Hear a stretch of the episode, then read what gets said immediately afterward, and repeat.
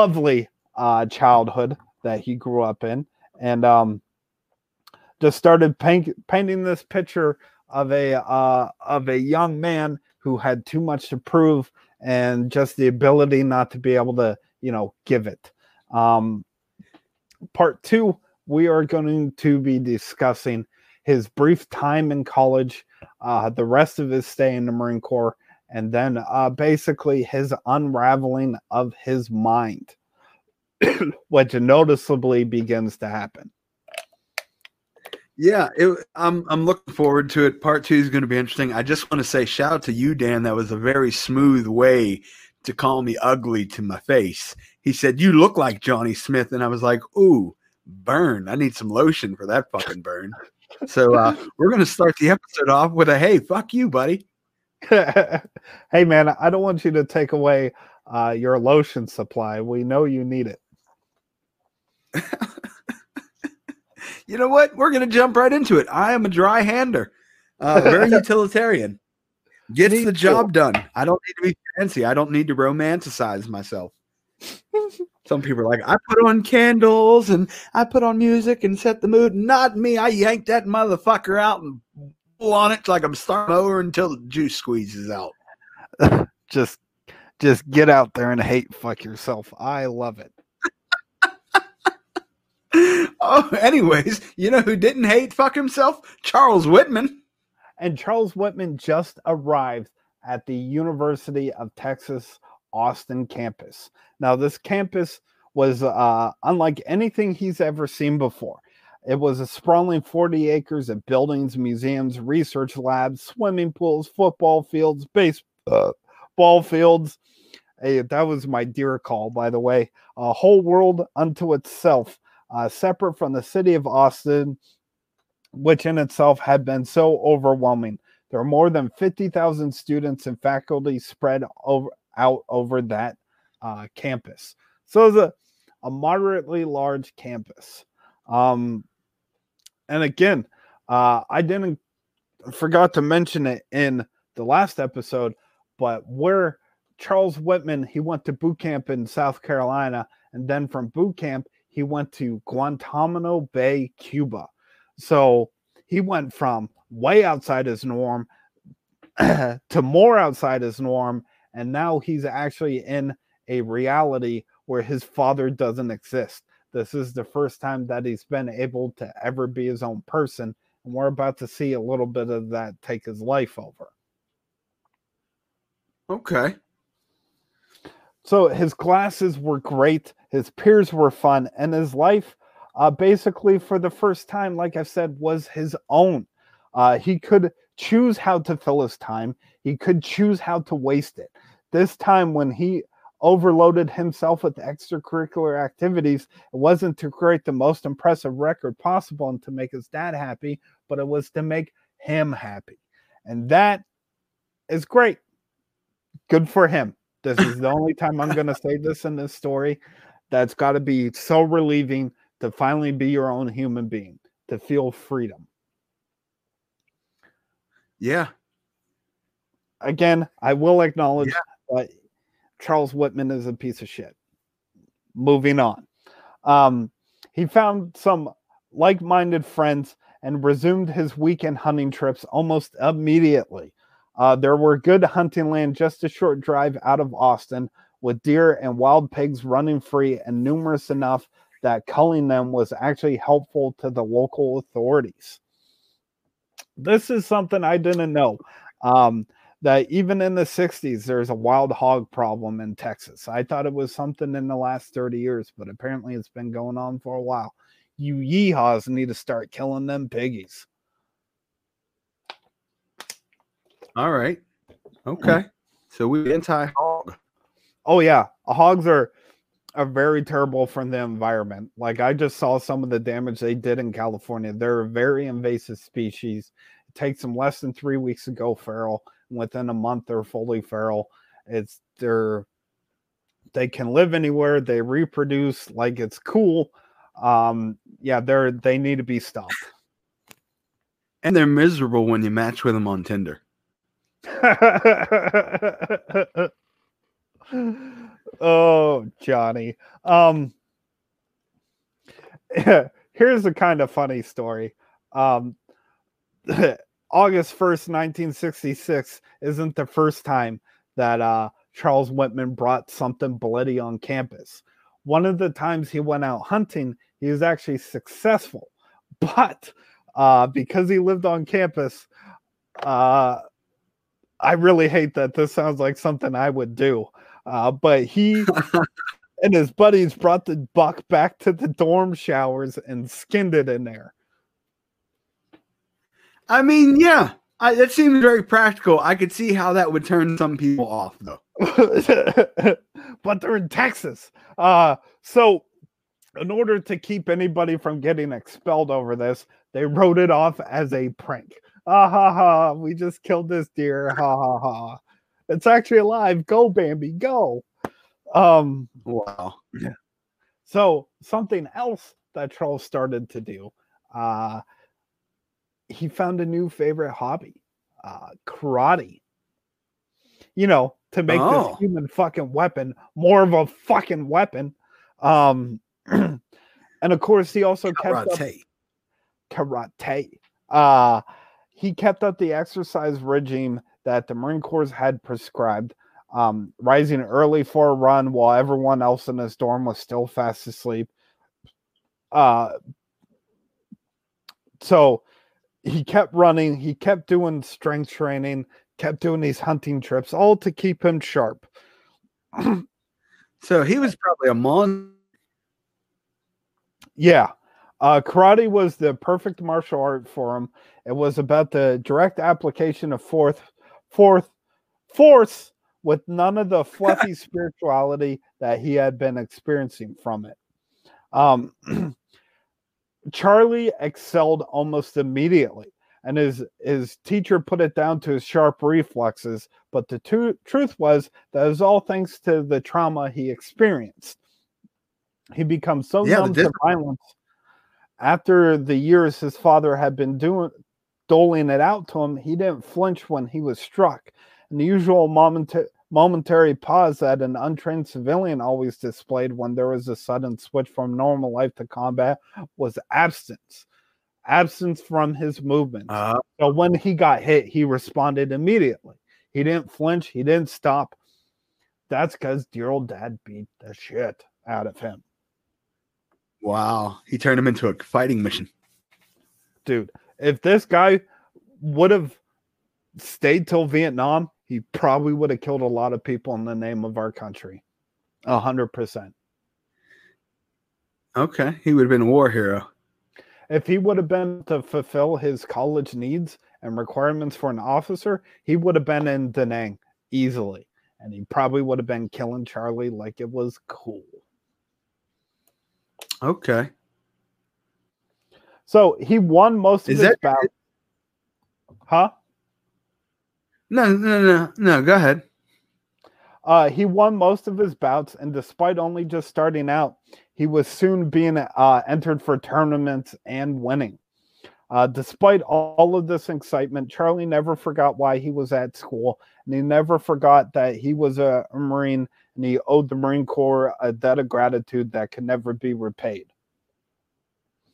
He also started scuba diving too. So what you're seeing is Charlie starting to live his life, but he lives his life the only way he knows how, and that is from just punishing himself with work, work, work, work, work. You know, I knew a guy who was in the army, and he also uh, did a bunch of scuba diving. Mm-hmm. And uh, without mentioning names, man, that guy was pretty off his fucking rocker. Um, so here's something else that needs to be mentioned. On her first day on the main campus in September 1961, he looked up at the 307 foot tower of the main building and was in awe of it. Um, the old Gothic Victorian tower had been rebuilt in 1934 and it was more of a modern building. And it was this version that captured Charlie's imagination.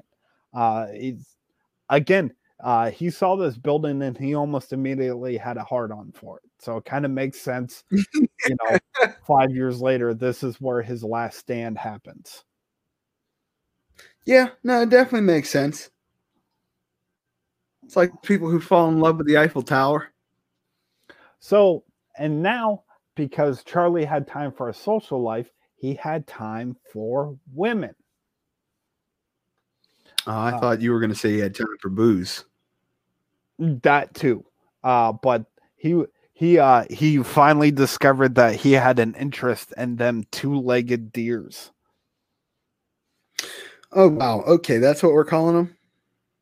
You never heard the song Titty and Beer by Rodney Carrington? No.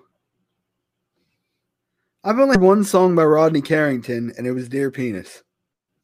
Dear Penis, I don't think I like you anymore. All right. You used to um, watch me shave. Now you do is stare at the floor.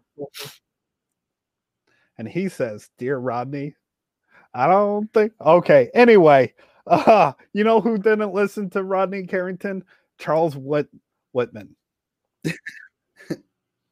yeah. Uh, Kathleen Leissner was a trainee school teacher. A couple years younger than Charlie, she had brown hair, green eyes, and a soft smile that made the man melt.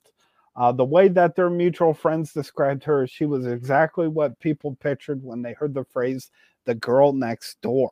Uh, they heard uh, according to everyone that know, knew them, love was in the air from the first moment they set eyes on each other. And when they did finally start to formally date, there was a lot of silent rejoicing that life could now go on without the two of them constantly making puppy dog eyes at one another from across crowded rooms. Oh, okay. So there was something about him. He had a little soft spot, eh? Yeah, or a hard one, whichever way you look at it. Um, Kathy's father was a wealthy man. Did you just growl at me, bitch?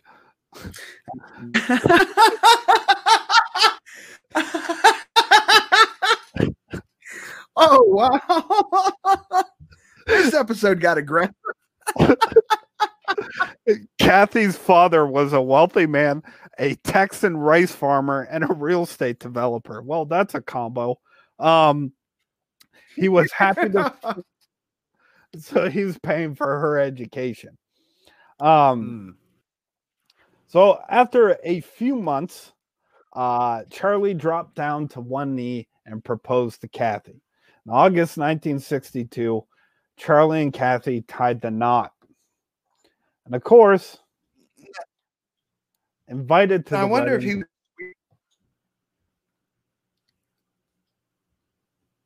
What was that? I wonder if he was like a sweet man, like in his relationship. Was he like kind to his wife, or was he just yes. out the gate abusive? Up until the last couple of months, Charles Whitman was a junior, was a good husband. He showered his wife in love and affection. Up until the last six months or so of their marriage. Okay because once once he he starts to unravel he just kind of develops into a fucking monster. Okay that makes sense. I'm just curious to know if he was always rough on her or if he was just like was a good dude until he lost it. No he would apparently he was a very very very very good husband. Well that's what's up. So um charles jr invited his family to the wedding this is the first time that he's seen his mom since he left home. Um, and it, it, was very awkward with him and his dad, uh, obviously. They exchanged very few words at the wedding. And almost immediately after the actual ceremony was done, uh, Charles Sr. told uh, John and Patrick, the two sons, and the wife, get in the fucking car. We're going now. So well, um, it seemed like he served the obligation to be there, but he didn't like the fact that he couldn't control his son. So after he did what he was obliged to do as a father, quote unquote, he got the fuck out of there. Well, he basically uh, gave everybody else in the family uh, this ultimatum: either you come along with me now, or you're staying in Texas. Oh, rough. Which fuck what you. does that Your son's about happy. Texas? That it's a threat for a Florida family to be left there. I tell you what, man, Texas, Texas gets a bad rap. I like it down there. I might end up, uh, I might end up moving down there. That's one of the places I've been thinking about. So, yeah, I've heard Texas is nice too. I just shit on it because, you know, it's easy to do. You fucking Yankee. well, it's like, fuck you. All right. I know where you're from. I'm from, I'm from down south. My heart is in Dixie. I'm from Beaver County. Get out of here. I'm from Pittsburgh. I live in Beaver Al- County just because of circumstantial bad decisions. County, whatever. That's right. Ohio Valley General, shittiest hospital on the block. What? What? Oh, that's okay. The man who delivered me was eventually uh, arrested because he molested a lot of his patients. Well, I am not a psychopath, so I didn't follow the doctor's career that birthed me. I don't even know who he is. Shout out to you if you're listening, bro. Appreciate the uh the guidance through the birth canal. Actually, nice job cutting on mom because I was a C-section. Of course you were. Uh, perfectly imperfect. Mom, mom said too many people have been busting through this pussy. I can't let my son do it. Take him out through the belly. What?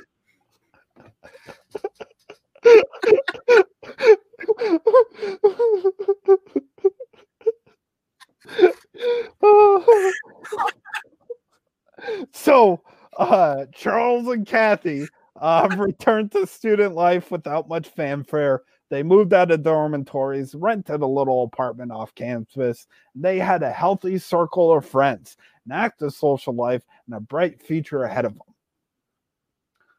Now, here's where we Hmm. get to the mental stuff.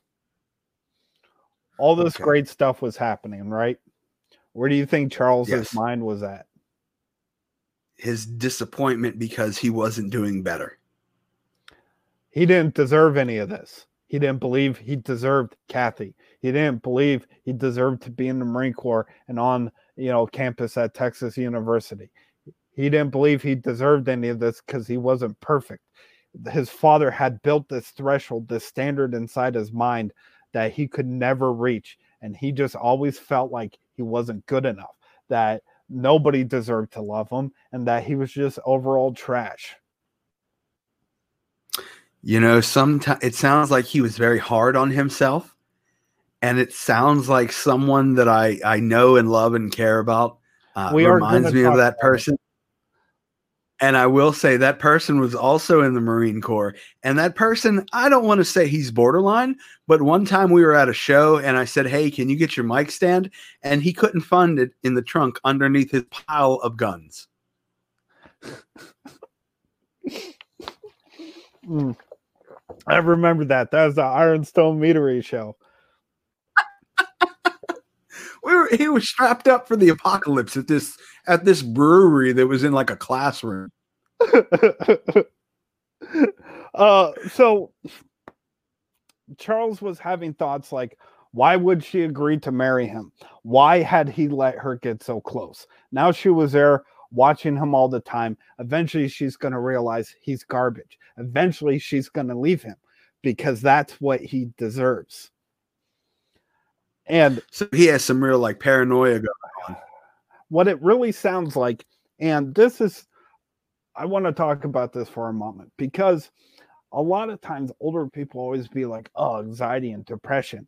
I didn't have that when I was a kid. It didn't exist. Yes, it fucking did. This story proves it. This guy's having very real thoughts. A lot of these thoughts conclude with, you know, a personality disorder like borderline. And Yeah, I, I've had And- conversations with older folks and my parents that have described symptoms of this growing up or of other mental issues, and it just wasn't okay to talk about back then. Right. And um it's just he has this whole just like I'm not good enough. You know, everybody's to leave me. Nothing I do is good. And I identify that with that hard. This story was hard for me to get through because it's like, man, I have those same same thoughts all the time. I just constantly feel like, you know, I'm not good enough. People around me are going to leave like they always have. And you know, it's just uh, it's just something that doesn't go away despite a lot of positivity and a lot of support that I get from uh, people in my circle, you know, and it's just I I identified so hard with this. And again, folks, we talked about this a little bit last week. Um, but if you if you ever feel like this, um, you know, it, it's normal. And uh, he Charles Whitman wasn't taught this was, was normal, right? And if someone had just said, like, you're not crazy, you're not, you need to slow down, you need to stop, you need to pull this load off of yourself, we'd probably be not talking about this right now. A hundred percent. That's what I believe. If someone would have just stepped into Charles' life and said, Hey man, hey big dog, you need to calm the fuck down. and again, folks, hey big dog if you're dealing with any of these thoughts, call 800 273 8255 and they will put you in touch with the help that you need. And it is very important that you get it because there's people in this life that love you and there's people that care uh, about you greatly. I am sure of it. Just to add on that, uh, Dan, thank you for being vulnerable, putting yourself out there. And uh, I know it's not going to change how, uh, your struggles and whatnot, but I'm not going anywhere in your life, fucker. You can deal with my annoying bullshit. Wow. I appreciate that. Um, so when he would get into these these horrible, horrible, uh, uh, again, what mentioned it right before we came into part two. It's like a quagmire of despair, just just a swamp of depression and it just feels like you're never going to get out of it. So when he would get into these um these moments everything around him suffered. His grades his extracurricular activities his marriage everything suffered because he couldn't maintain uh, the level of precision that he had been operating at. So he began okay. to make sense. he, he began to slip to a C average across all his classes, and he was in a cycle of panic um, and it just this gave way to relentless fear. If he couldn't write his grades before the end of the semester, then a scholarship from the Marine Corps would be withdrawn and he'd have to return to active duty. So this was a very huge part of anxiety for him. He put himself behind the ball and now he couldn't push it forward and he was struggling. And oh my God, what was going to happen if he was going to go back in active duty? He's a newlywed. What's his wife has to finish school? What's going to happen? What's going on? He, what if his father finds out? His father's going to be happy that he's failing. Blah blah blah. Just all these thoughts coming at him 110 percent. And again, I know I'm kind of identifying with him right now, but again, I need to say this: Charles Whitman is a fucking monster, and I'm pretty glad he's dead. Very glad he's dead. Absolutely. Um, piggyback on top of that, I'm just going to keep throwing encouragement your way, Dan. You are worth it. You are valuable. My life is better with you in it. I know plenty of people firsthand that I speak to fairly frequently that is all better with you in it. Uh, you are harder, and dude, I know you get down on yourself, but plenty of us love you. I appreciate that. Thank you. I ain't going anywhere, Johnny. um, they had only been married for six months. It's like you get this stuff out there, then it's like, oh yeah, I got a script I got to read. Um, yeah, I get it. You you pour your heart and soul out, and you're like, oh shit, back to the story. so they they barely been married for six months. Um, when everything started falling apart, six months in which he had done his best to do everything and anything that she wanted. Uh, with attention, affection, and gifts. Now that the endless font of kindness began to dry up and he didn't have time to take on odd jobs for extra cash, he had to spend his time in the library instead of meeting her after class and walking her home. So, all, you know, now he's feeling like he's failing as a husband. Um, you know what? I'll be honest. When I first got married, I was in college, and boy, oh boy, did my college career fall the fuck apart. Because my wife was working days, and I was taking night classes, and I was like, "This is not working for the marriage." Boop. Yep. Um. So at the end of his semester, his grades hadn't improved, and the Marine Corps sent a letter demanding his return to active duty immediately. Only then did he finally re- reveal this to his wife. He expected her to leave him, to hate him, uh, but again, the opposite. Uh, she wiped away his tears. She hugged him. She treated him like a normal human fucking being. Um, and wow, that's beautiful. That he, it's kind of sad, especially since we know where this story is going.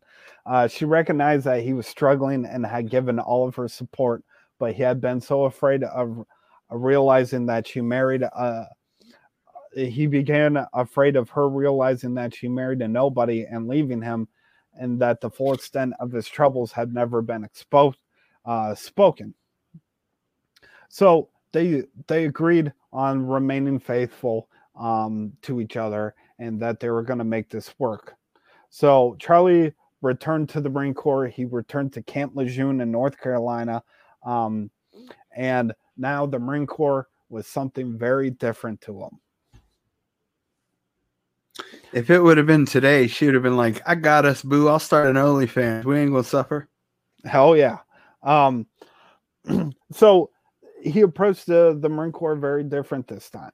Uh, originally, he was, uh, you know, gung ho about it. This is great. This got me out of the house. This is awesome. I'm excelling. Now it's this is keeping me from my wife. This is keeping me mm-hmm. from living my life. This is keeping me from what I just had. Um, and that really affects his career. Uh, most days he struggled to even be average. The things that had once seemed familiar and comfortable about the Marine Corps reminded him now all too much of his father. He resented having orders barked at him. He hated having his every waking moment dictated to him by some force on high his hobbies were curtailed. Uh, again, he couldn't do what he he couldn't live the life the way he was. Um, mm-hmm. And then again, another head injury, another near death experience. One day he was out on a normal patrol of the base uh, with another Marine, and this Marine was driving the Jeep. Uh, he misjudged a corner and went over the edge of a ditch, flipping their vehicle. Both men were injured in the crash mm. and slipping in and out of consciousness. The two of them were bleeding, bruised, and battered with a few broken bones apiece without medical attention. They were liable to die right where they lay, and they weren't going to get that help. They're, they tumbled over the ditch, uh, had sent them downhill and out of sight of the road. So he got pretty messed up here. So how did he get himself out of the situation? uh, um, so basically, he I get the the strength of this dude is amazing. So basically, he pulls this other marine, drags him uphill and onto the side of the road. And when the the next patrol came by, both these guys were sitting like back to back, unconscious. Um, they were propped up against each other at the roadside, unconscious and injured. Neither were in a fit state to tell anyone what had happened, yet there was enough of a trail left behind to explain what did.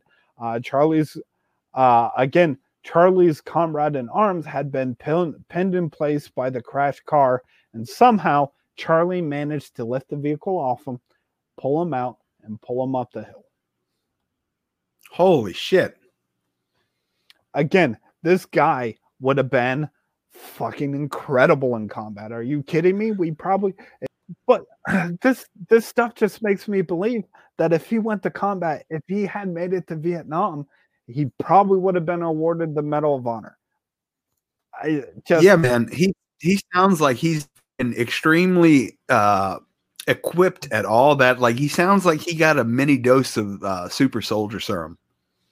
Well, it's also the adrenaline and the fact that he was able to hone it like he did and remove his buddy from danger and drag him out of the way, like he probably would have taken out like 60 or 70, you know, Viet Cong before dragging, you know, uh, Bubba out of the woods on his shoulder and got shot in the butt, you know? Yeah, man, he was intense. Um, unfortunately, he did not do any of that. So we can't praise this piece of shit. Nope. Though I will tell you, look at a photo of him and you're like, that's a hundred percent man meat. That is a, a dude who's gonna go into Vietnam and kill a bunch of commies. Yeah, I've seen pictures of him, and it's like, huh? If there's ever been an American born and bred man, that's one right there. So, uh, he spent the next week or so laid up in the hospital, um, with nothing to do but write letters to his wife, Kathy. Um, again, the men who he'd been serving with all came to visit him and praise his bravery, uh, but he couldn't even remember doing what he did. Uh, so, again, another concussion. Uh, the feeling of being an imposter um, grew when he was released back to active duty and he had discovered he had been uh, promoted to Lance Corporal. Um, he rose to the occasion, of course, fulfilling all of his duties and helping out where he could. Yet, in the back of the mind, he always knew that he wasn't good enough. He, um, on the other hand, he had just been through his second brush with death, and it reminded him of the first. At the last time he nearly died, he completely changed the course of his life. Did he need to do that here? Um, did he deserve to survive? you know, he's dealing with all this stuff. Like, do I deserve any of this? This guy had a lot of demons going on. And again, because of the the climate of the time, men don't fucking cry. Men don't have emotions. Men, men, men. Do I think that's one of the reasons why he he's he did seek out uh, a therapist, but he he he had finally uh, brought himself to do that too late. So maybe if we didn't have this mentality of men are just tough as males, blah, blah, blah, maybe we'd be talking about a different story. But we're not. We're not. Charles Whitman killed a lot of people and he wounded a lot of people. Yeah, fair enough. So, to keep himself occupied, Charlie developed a new habit gambling. Ah, that's a fun. That advice. Gambling happened all the time on base, and the ranking officers were happy to pretend that it didn't happen. Uh, despite having to work for every penny, Charles, Charles had always been quite free and easy with his money, having no real use for it beyond essentials and treats for Kathy. But suddenly, the cash he had on hand became increasingly relevant. Without cash in his pocket, he couldn't gamble. If he couldn't gamble, then life on the base started fading back into the same dull gray again. He made a few loans to his uh, gambling buddies over the course of, uh, uh, of the few months, and they always paid him back the situation in November of so he's becoming a loan shark. So the situation in November of 63 was different though. Uh, there was a debt of $30 outstanding for over a month from a man that Charlie didn't know very well and certainly didn't trust. Trust. Um, so here, Charlie, this is his first instance of dipping his toes into the idea of being a bad guy. Um, and now he was going to get the opportunity to test it out by strong arming somebody who owed him money. His first couple of attempts were laughed off because we talk about his his impending size, but Charlie's like, "Hey man, could you maybe you know give me that money and uh, if you if you if you would please put some interest on that because you have owned me for over a month, man. Could you just please get it to me?" Uh, that was laughed off and he's got to realize how big he is. And Charlie um, did not like that. Uh, so the next time he cornered the man, the man started laughing him off and he pulled up his shirt to reveal a pistol. Uh, but because guns were uh, kept under lock and key on base, it was illegal for him to have his own. Um, so the guy uh, filed charges against Charlie. Um, mm-hmm. Charlie was brought up on charges uh, within a day of making his threats, and he was long locked up not long after. But at this time, oh, he began keeping a journal of his thoughts that he'd entitled The Daily Record of C.J. Whitman. Page after page of this book was filled with praise for his wife, Kathy. Every time he didn't have a thought to commit to paper, his mind seemed to turn to her. Uh, the rest of the journal was occupied with a, a recounting of his daily actions, the communications that he was allowed to make, and the lamenting of his history with his father. One final section of the journal, which seemed to grow more and more and more, um, was about the contempt he held for the Marine Corps, uh, preying on the young men when they were at their most vulnerable and then treating them like he'd been treated. Um, but you know what? I'll say this again. Like the armed services get a lot of crap for their recruitment, but it can be legitimately used as a way out of your situation. Right. Um so he he he itemized a list of all the Corps' in, in, inefficiencies and lamented his decision to sign up. Anxiety about his upcoming day in court was also present on every page. He's called up for his court martial uh, in November of 1963.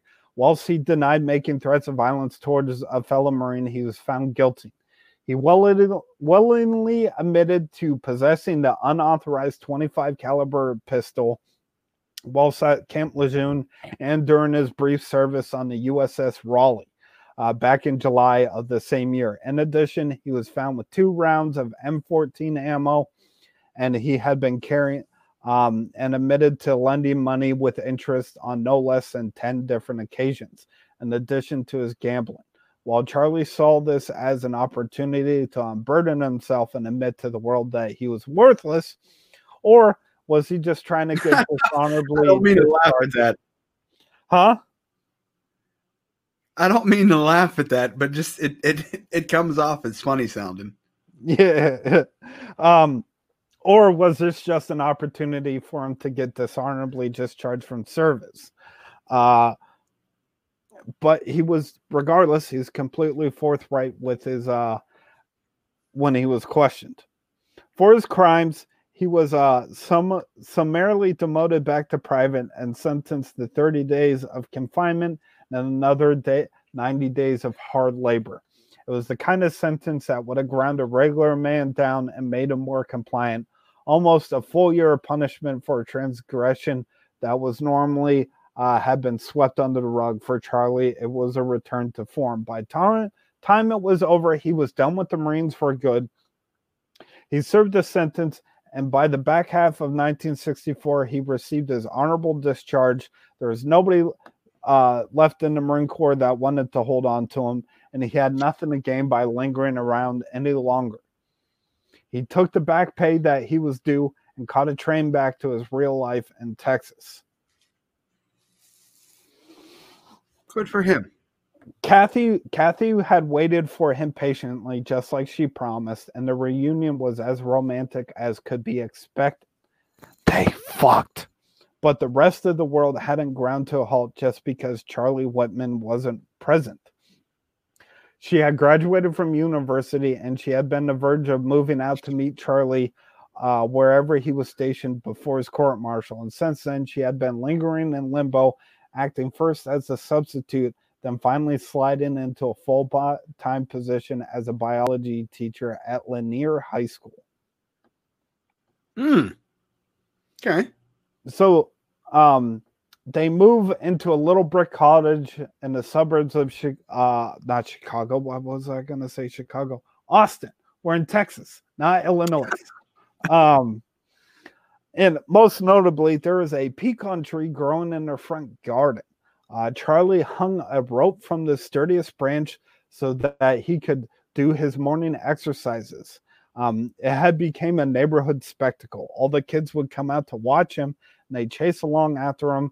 And when he went for his morning run, until eventually they exhausted themselves, and he outpaced them. There was no shortage of housewives gawking at him either. Okay, so they were like, "Ooh, look at this man." Oh yeah. The the kids liked him so much that it was almost natural that he became a scoutmaster for the local kids not after not long after his return to the city. Man, the only thing I'm not liking about this story is that like up to the point where he starts killing people, he sounds like a good dude. Right?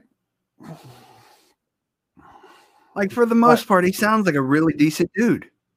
But that's how Ted Bundy was known. That's how Gary Ridgway was known. That's how people saw Dahmer, uh, Gacy. Uh, it's never about what's Johnny on Smith. the outside. It's what. Shut up. Uh, so he fell back into normal life uh, pretty easily. Uh, most um, and even his friends groups. Most of them have moved on to postgraduate work rather than leaving the comfortable halls of the university. So little had changed in that regard, although quite a few more of them had settled into marriages, making double dates much easier to arrange. School yeah, man. Um, I'm sure you can you can go this way and and and uh, speak for this on like deployments and stuff, or in prison, or you know, through deaths when uh, your world slows down and stops, the rest of the world keeps fucking moving, man. Oh yeah. It just everything keeps going and going and going. Like I couldn't tell you, one of the weirdest things would be coming back from like a uh a deployment and then all of a sudden like uh there's Lady Gaga or Katy Perry or stuff like that. Like I remembered when I was in Iraq, we had MySpace remember how like people used to put the stupid fucking names on there? Well, like yeah, that song "I Kissed a Girl and I Liked It" came out, and I started seeing girls all over my MySpace list just you know putting in like quotes like "I kissed a girl and I liked it." And I'm like, what the fuck is this? Then you come back to the station to just figure out it's a stupid pop song. Okay, I got one for you, Dan. Since we're sharing stories, I did a I was doing a bid about a year long. Mm-hmm. And I got mm-hmm. out and I got this little shitty job at a telemarketing place. and one of the guys there was selling bootleg movies. I said, okay, let me see your list. And, you know, from what I understand, bootleg movies, they were always like the movies out and shit like that. And I was reading his list and I saw Rush Hour 3. And I was like, oh shit, when is this coming out? This sounds crazy. He was like, oh, bro, it's been out for like six, seven months. I probably only got one more disc of that left if you want it. Like, just there's so much that I would miss in normal life that was crazy. I can tell you, I can still remember where I watched Iron Man for the first time. Bro, prison prison movie day was where I saw so many. I saw a lot. Cap America, the the Winter Soldier there. I man, I tell you what, I that's honestly that's how I gauge certain points in my life. I was like, oh yeah, prison, blah blah blah blah blah, or this this time, blah blah blah blah blah. What what were you doing in 2000? Yeah, exactly. You get it. Um, I was actually on the on a cot in this holding area because we had just finished our mission in Iraq, yet we couldn't get out of Iraq yet. So we just basically somebody had downloaded all these movies off of one of the the drives. I can't explain it because I still don't understand it. And he's like, dude, you're not gonna believe this movie. Like, oh my god. And then again, this is at a time when Iron Man wasn't incredibly known because there wasn't a huge comic book boom. And they're like, oh, I think they made him somebody said, I think they made a movie off of that Black Sabbath song. Okay. Oh, wow. That's great. So, yeah, that's the first time I ever watched it bootleg. Okay. Uh, I'll take it, man. So, you know who wasn't watching Iron Man? Charles Whitman. So, he wanted to go back to school because in order to be a good person, he had to get a college education or order to be able to provide for his wife because again, she has the job. Um but because he used his GI Bill when he was basically going to school before, uh, he had to pay for school out of pocket. Mm. They couldn't afford it. Um, so he turned to the one person in this life that he should have never have talked to again. Oh, I know who it's gonna be. Hey, Dad, I need some money. Um, Papa Chuck. been- I'm a failure. Yep. Uh, it had been many years since Charlie spoke to his dad. Now that he's confronted with the reality of it, he sat there with the phone in hand and he struggled to even remember his old phone number. His mom answered the phone, as was her duty, and their brief conversation was full of tense silences, felt full of unsaid things. But she was delighted to hear from him, but showing that delight might have gotten her beaten. Oh no, that's awful. So uh, he basically, hey, I need to talk to dad. She's like, no, you don't need to do that because if Charles Sr. got off the phone angry, who do you think he's going to take that anger out on? Yeah, absolutely. Unfortunately, absolutely. So uh, when they spoke, Charles Sr. gave no evidence of his son being estranged. He says, hey, how are you? Hey, how's your wife? Um, how's how's everything going? How was the Marine Corps? Blah blah blah. Just acting like nothing happened. Uh, it made Yeah, that's a, Yeah, so it was basically kind of a mind fuck because it's like, man, if he's this happy without me, should I have been a part of this family in the first place? Blah blah blah. But uh, he finally awkwardly turned the subject around to money. Uh, he told us, and it sounded like his father could barely contain his delight. He offered Charlie whatever he needed for tuition, whatever he needed for anything. He is more than willing to finance Charlie as long as it made him beholden to his father again. It took a considerable amount of negotiation to get him down to only covering the cost uh, of Charlie's college tuition. The price for that assistance had yet to be negotiated when the money was wired. Uh, but Charlie was completely certain that he would be paying for it for many years to come. yeah, man, that's vicious. Like his dad was like, "Yeah, I'll help you," just like just to get his hooks in him again. Yep. That's a shame. So, and now at this time, they bought a dog. Um, Charlie had never had a pet before. Um, his father didn't approve. Shocking. Uh, the man and the dog should have been a match made in heaven, but Charlie was perpetually uncomfortable around it. He did his duty to walk Scotchy, feed him, even pet him when the dog demanded attention, but it was always out of respect for Kathy's wishes rather than any desire to spend time with the animal. That's weird, man. That's really weird. So just to like to pet on. the dog out of duty. right. So life rolled on.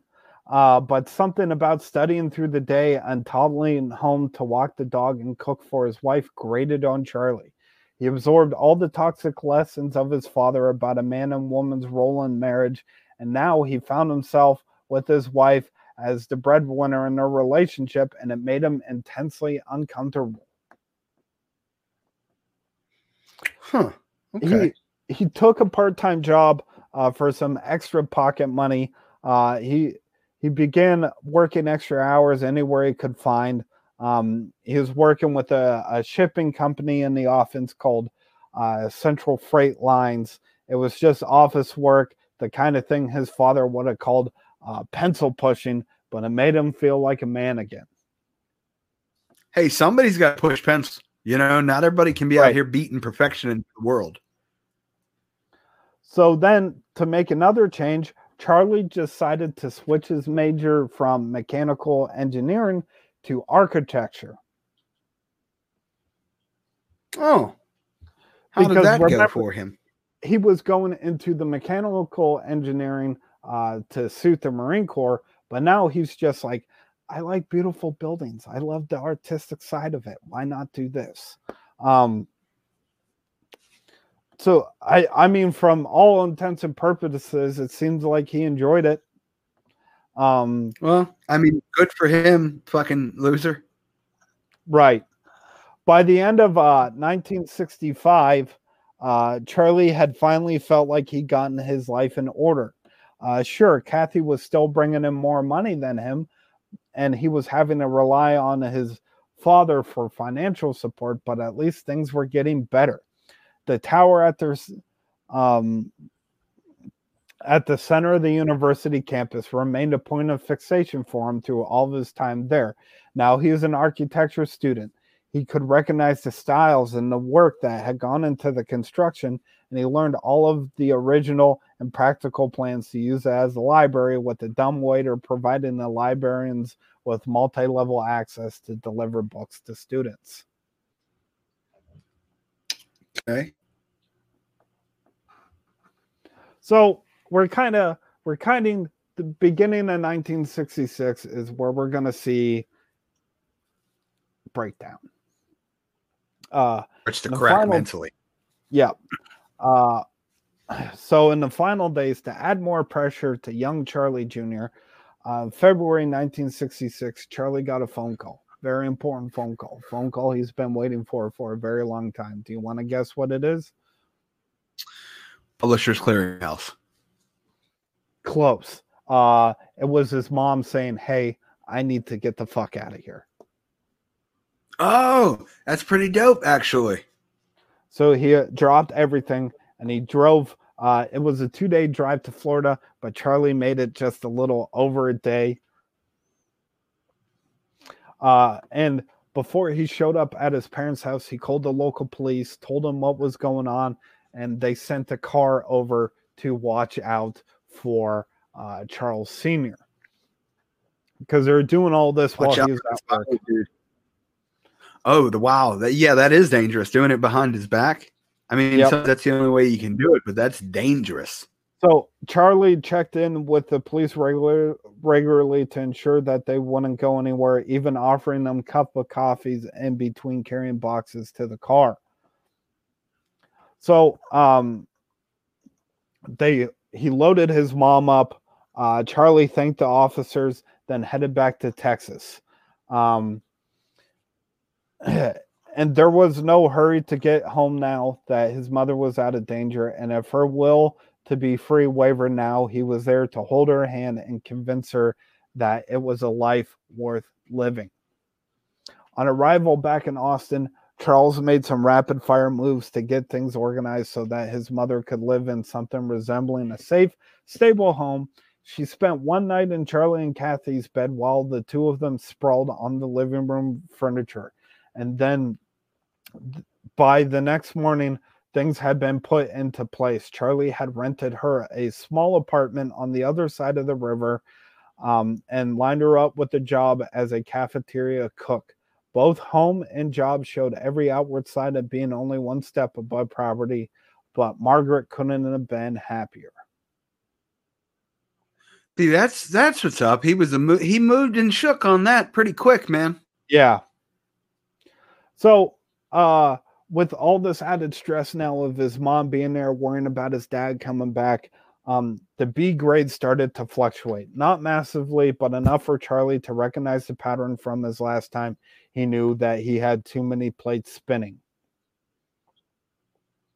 Uh, his exhaustion began to manifest in different ways tension headaches, uh, his concentration began to falter, and the time it took him to complete his schoolwork seemed to be uh, seemed to stretch out and eat the brief window in the evenings that he got to spend with Kathy's. Kathy. Then the calls started. Uh, Charles Sr. had finally found his number, and he called it at all hours throughout the day. It felt like the phone never stopped ringing, and not once did Charlie fail to pick it up. Yeah. Oh boy. So he was just feeding into it, just kept answering the phone. Yeah, his dad was making himself sound sad, making himself sound weak. Um, he kept asking Charlie to pay, put in a good word for him with his mother, just that kind of stuff.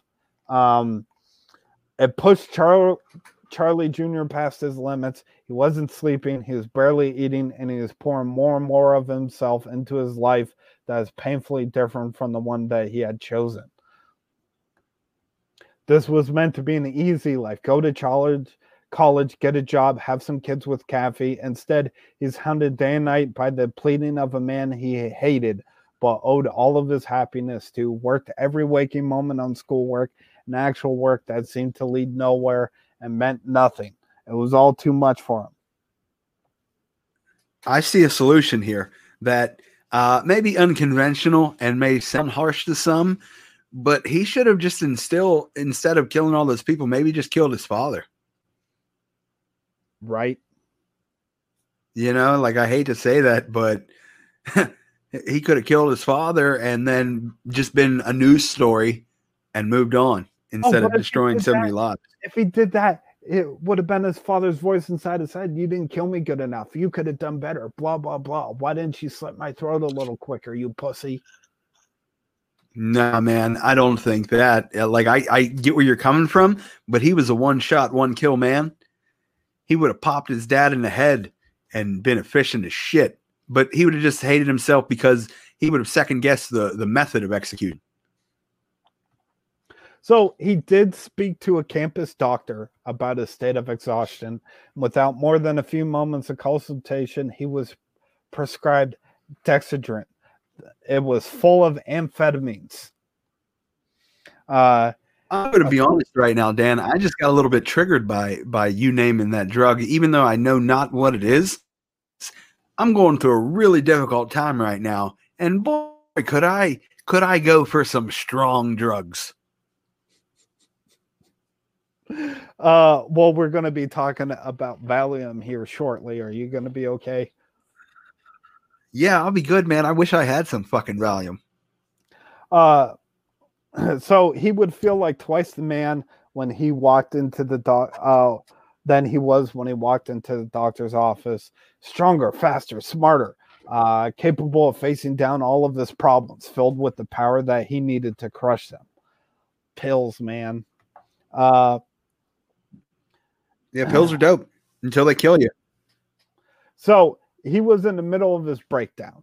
Um, he took all the uh, that energy and he used it to pack all his clothes um, into a suitcase a week later. And he was headed for the door and the highway when there was um, when there was a knock. Larry Fuss, one of Charlie's old friends from the time as an engineering student who now moved on to studying architecture, he knew that the best way to get five minutes of his buddy's time was to show up, knock, and then walk in as if he uh, as if he had been invited. He was stunned by the sight of Charlie on the way out of the door. The happy, balanced man that he had known for the last few years had vanished, and there was some wild eyed maniac left in his place.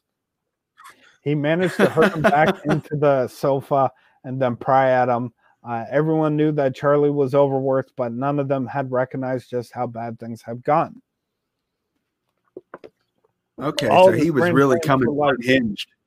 Yeah. His new grand plan was to just load clothes in the car and just start driving until he ran out of fuel and cash. When he lived like a bum, owing nothing to anybody, free from all the demands and manipulation and misery. Uh, his friend Larry managed to talk him down, watched as he put his clothes back, um, and watched as Charlie called up the campus doctor for another appointment. But after Larry left, uh, Charlie called back and canceled the appointment. Mm, I dig it. Smarter. Uh,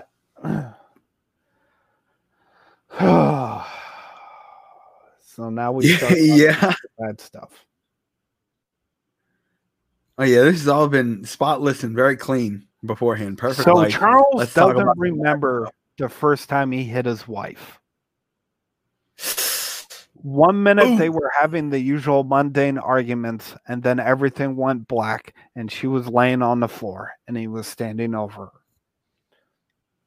Man, sometimes Jesus, that's terrible. The first time he doesn't. Did he remember more?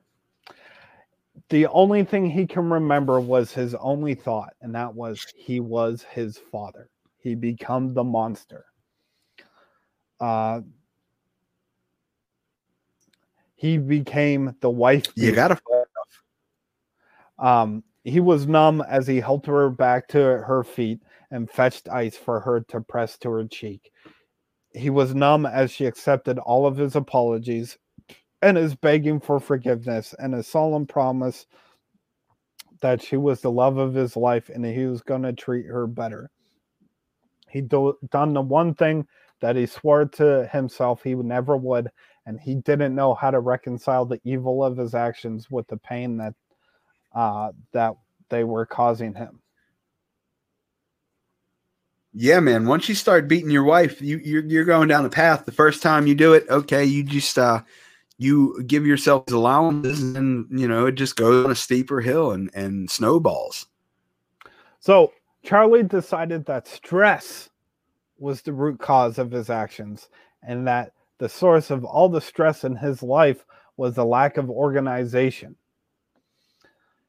he, knew that he was good at following the rules, so he pulled out the typewriter uh, he used for all of his class essays, and he started uh, typing rules out for himself, referring back to his journal to seek out patterns of behavior and that he didn't care for. He began to construct a frame for success. Every day. This sounds a little bit psychopathic. Yeah, yeah, I uh I kind of sent you these earlier. Do you remember the daily yes. affirmations? Yes. And they were nuts. Yeah. He would type out thoughts to start today, a list of uh, improvements to his daily attitude, and uh, that he believed would remedy the situation. Every day, he would type out thoughts to start the day, a list of improvements to his daily attitude and interactions that he believed would remedy his situation. Stop procrastinating. Grasp the needle. Control your anger. Don't let it prove you a fool. Smell. It's contagious. Don't be belligerent. Stop cursing. Improve your vocabulary. Approach a pot of gold with exceptional caution. Look it over twice. Pay that compliment. Listen more than you speak. Think before you speak. Control your passion. Don't let it lead you. Don't let desire make you regret your present actions later. If you want to be better than the average, you have to work much harder than the average. Never forget when the going gets rough, the rough get going. And honestly, that strikes a nerve because I don't necessarily say daily affirmations, but those are kind of the same tenements I live my life by. Like so you've heard me say plenty of times, everybody's going to work hard out here to be successful. I have to work that much harder. Right. So the a whole lot of these daily affirmations were found around Charlie's place, um, you know, after the incidences that take place. So he would write these every day, and they weren't always the same. It was just whatever was bothering him that day. Okay, fair enough. I mean, it's it's it seems like it's a good uh, tool to try and use, but for him, it was and it doesn't seem to be effective in alleviating his stress. Yes. He would also um, make little lists about conduct within his marriage. He typed out dozens of them and referred back to them each morning. Every time he and his wife had a disagreement, he shut down, walked away, and typed out another round of self uh, flagellation, uh, self deprecation, uh, blaming his behavior for their issues rather than the dozens of other stressors that were weighing on the marriage. He'd write down things like don't nag. Don't try to take your partner over. Don't criticize give your honest appreciation. Pay little attention. Uh, be courteous be he gentle. was typing at, he was typing at his little computer. Uh, entry number three. This bitch burnt the pork chops today.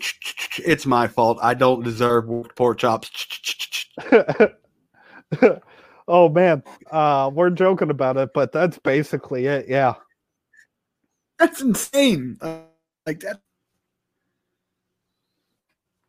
Um, all of his life, uh, self-loathing has been his constant companion, but it had come from the outside. His worthlessness had been injected into him with the constant abuse that he'd suffer at the hands of his father and the punishment he'd receive for breaking ranks with the Marine Corps. It was never been a product of uh, it had never been a product of internal conflict before now. While his old methods of distracting himself and managing his mental health um, had worked perfectly when he had someone external to blame, but now they were anchored uh, to the truth that it's his fault. Mm. Okay. So, like all the stuff before he would hate on himself was really shallow, but now that it's actually his fault, like, oh, fuck. Hypergraphia or graphomania, boom, boom, yeah, baby, uh, is a obsessive. Un- oh, dude, I've been sweating those two words um, is an obsessive, uncontrollable impulse to write. And while Charlie would never recognize that the impulse, the impulse as a driving force in his own life, it was unmistakable in the endless notation that he left in his wake. It's a condition often associated with front uh, lobe epilepsy, but it can be triggered by a variety of causes, ranging from the ingestion of chemicals that affect the brain, such as dexedrine, oh no, a a prescribed medication with a horrible side effect. Who would have thought? Um, you know, every time you give me a, a solid word before you give me the definition, I get upset because I get this image in my own head. What did you say it was? Hypergraphy? Hypergraphia hypergraphia, I just pictured a man with graphs all over the goddamn place. Like in the kitchen, there's a pie chart. Like, see, honey, if you clearly look up here, 17% of the time use too much salt in the kitchen. We got to cut that down to 3%. Uh, no, it's just this this horrible. Uh, he couldn't stop writing. He had to write everything. He's like, this will be noted, and uh, it will be in your performance review, Mrs on their anniversary. It was just like a yearly review. yeah. So in early March of 1966, Charlie went back to the uh, University Medical Center to seek advice. He was seen by Dr. Jan Cochrum, who obviously uh, observed his levels of agitation and immediately prescribed him Valium to bring his stress levels down to more normal levels. In addition, she insisted that he make an appointment with a campus psych- uh, psychiatrist to uh, address the underlying issues. You know, I think he would have been a fascinating subject to uh, partake in like the LSD experiments. Oh man! Also, think Canada helped him out too. Yeah, for sure. so he's starting to unravel. His appointment uh, his therapy appointment was scheduled for March 29th with Dr. Maurice Heatley. Damn. The two men had never crossed paths, paths in the past, owing in no small part to Charlie's near superstitious fear that the psychiatrist might take one look at him and know all of his secret. But Heatley's first impression of Charlie were far from positive. He described Charlie as a massive, muscular youth oozing with hostility. It was unclear how much of that hostility came from the current situation and how much of it was just Charlie's natural state of being. I just picture an agitated Ken Shamrock walking around. Basically. So you mean Ken Shamrock? Yeah. you know, Ken Shamrock is one of the rare wrestlers that I was a fan of, but I was always scared to meet. Like, I never wanted to meet dude because I just felt like he was off kilter. And then when I found out he was like a real legitimate fighter, I was like, oh, yeah, he's fucking intense. Well, it's, it's uh it's basically a muscular Sandman just constantly beating shit off of his head. yeah, that's true. Oh. By the way, uh, you mentioned that I learned that Sandman, even though his uh, like persona and character looks like white trash, he is actually quite the cultured gentleman. Uh, hits up museums and art exhibits out on the road and knows quite a bit. I've heard that too. Him and Raven were uh, are supposedly extremely intelligent. Yeah, I uh, I learned that from uh, Monique Dupree yesterday. Nice. Check out Inquisitive Minds. Um, Charlie confessed that he had now struck his wife twice. And this led into a description of his childhood and his home life under the brutal rule of his father. Charlie couldn't understand where all the aggression he was experiencing was coming from, though the psychiatrist had no trouble at all pinning it on his troubled childhood and more specifically his relationship with his father. Hmm. Okay. So, so he's all messed up in the head about. Yeah. he he still had this delusion that he could turn it around and become better, not just to be better, but to be the best. He was still fixated on achieving those brief glimpses of perfection that he had defined his hunting, his military, and his sporting achievements. Was he a, um, a, man who kept his trophies? Like, did he have uh, mounted heads all around house? I'm guessing because he ran out of uh, ran out of his childhood home. He didn't get a chance to take all that stuff with him. But I'm gonna guess that all of the achievements that he had while he was at school, he uh, uh he uh fuck I completely lost what I was saying. He he probably had the achievements of his previous life or his his life that he has now that he got from like you know going to college and stuff like that. Okay, fair enough. Um. So the the therapist Heatley identified the separation of Charlie's parents as the most likely stressor for his current situation and dug into the details of the aftermath. Charlie uh, tried to downplay his involvement in the process, but there's no way to deny completely. So all this is just leading to the massive um, break that he has coming up. But it's also about the time that he started developing a brain tumor. Yes. Mm. Yes. And that wasn't found until after his autopsy. Yes.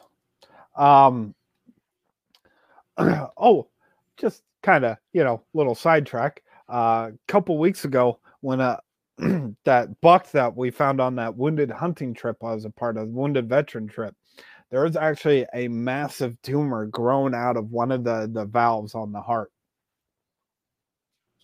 Oh, that's crazy. Did you eat the tumor or did you cut it off? I cut it off. Okay. But yeah, dude, that that buck was also like uh its back leg was worn down to the bone like something had sliced it and it was just like walking with the bone bare. That sounds like an old survivor. Yeah, man. Um the the the will to survive in animals is so extraordinary. Uh, so anyway, Charlie wasn't convinced. He didn't think this was right. How you know, like this guy doesn't know what he's talking about. There was to him, there was no logical link between his parents' collapsing relationship and his sudden violent urges. He tried to explain this disconnect to Dr. Heatley, but the man was convinced by the veracity of his reasoning. The aggression was just an outlet for Charlie's stress, and once the stress had been managed or minimized, he would return to normal. Charles replied, Sometimes I don't think I think about sometimes I think about going up the big tower in the middle of the campus with the deer rifle and shooting people. Oh man, foreboding. Yep. Was that regular stress? The therapist thought it was. Um, that's not regular stress. No. Um, again, we keep talking about this, this, you know, this disbelief in mental disorders and stuff like that, you know? So, so Charlie, left, so Charlie left the clinic feeling worse than when he started. All these horrible memories that he worked so hard to bury had just been dug up. Uh, worse yet, the doctor hadn't even prescribed him anything. He had his Valium to bring him down when he was too agitated and his Dexedrine to give him energy when he needed to push through, but neither of that had any effect on the violent surges that flooded through him. Oh man, that's unfortunate too. Heatley scheduled another weekly appointment for Charlie, but Charlie didn't show. Um, he fully expected to see Charlie regularly and work through the man's uh, many issues and therapy sessions. He felt hopeful about the boy's future. Now that he reached out for help, everything was going to get easier. But Charlie didn't maintain that path. The psychiatrist had been Charlie's last resort to him. There is nothing more than he could do now to stop the inevitable. He is going to lose himself to his fury. He is going to hurt Kathy. He is going to hurt everyone. He was his father's son after all. And after all these years, the devil that man put inside him at conception was finally raising its horned head. He wasn't he was just giving into his demons. He wasn't going to let that happen, though, Johnny. He was going to slide. He wasn't going to slide into mediocrity, punishing those around him for his minor failures he until he became a father and infected the next generation with the same terrible curse that had been bestowed upon him needed to put an end to his current trajectory. Yet even now there is some spark of pride inside of charlie. He wouldn't go silently into suicide and oblivion. The world need to needed to know his name. The world needed to know who he was and what he was capable of. He wasn't going to burn out to an ember of a man. He was going to flare so brightly that the whole planet would stare and the after image would haunt them for the rest of their lives. Delusion, Good Lord, this is where he really turned into a piece of shit because he could have just killed himself. Yes. Or, or, or, or he could have went to therapy every fucking week. No, no, I get that, and you know, I'm not pro suicide here, but in this instance, it's like it was almost inevitable for him to kill somebody. He could have either killed his father, killed himself, but instead he killed a bunch of innocent people. Well, people aren't going to remember your name if you blow your brains out in the bathroom, Johnny. Oh. you know what? All you got to do is blow your brains in front of a couple people, and at least they'll remember you forever. Remember Budd Dwyer? He, he did it publicly, and we still remember him. Uh, there were logical reasons why Carly, why Charlie couldn't kill himself. Margaret would fall back into the arms of Charles Sr. if he was taken out of the picture, while Cat. Jesus Christ. What's wrong, Dan?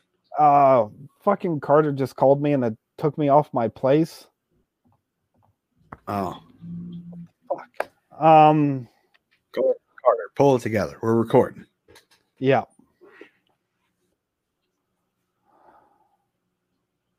Now I have to take it from he would again. Right on. Take it from uh he wouldn't he couldn't kill himself because you know his mother would suck into the arms and shit. Like right. but he there's a couple reasons why he felt like he couldn't ki- kill himself. Um, Margaret, he felt like his mom would fall back into the arms of Charles Sr.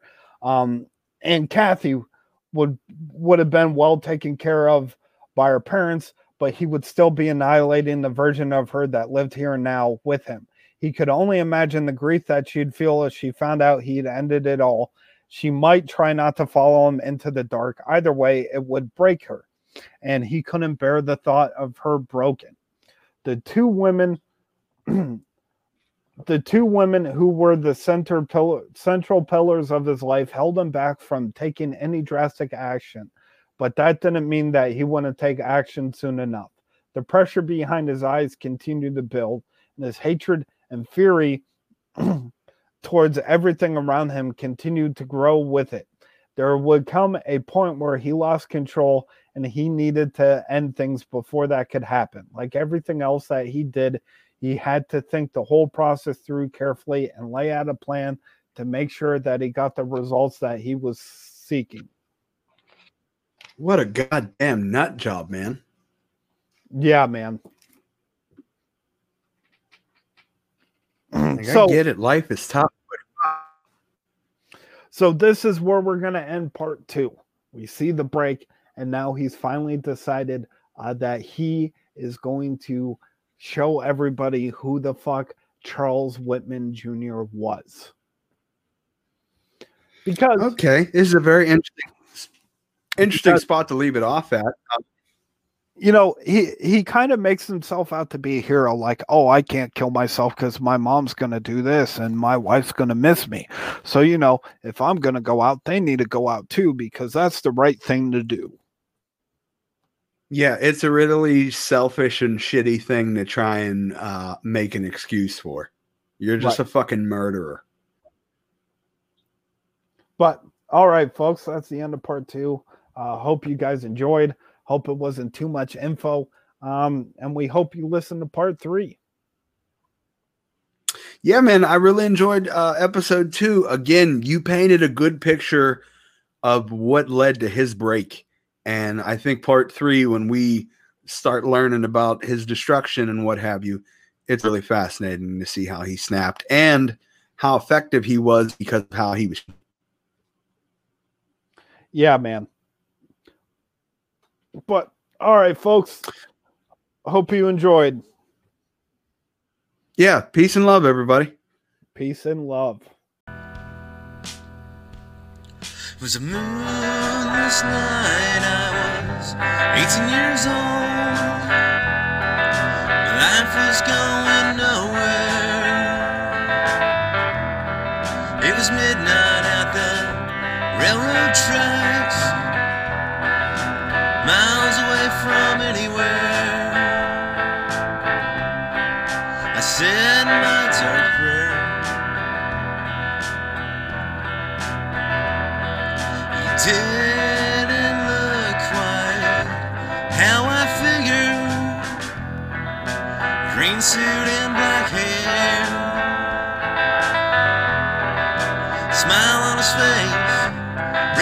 on his chest seemed to walk on air. He promised to get me out of this town. I'd be handsome, wealthy, and brave. I'd travel the world, be powerful, but a slave until my grave. Now it's the desert. I said, always gotta rain on me. I'm just another of the devil's dogs. would they ever want with me?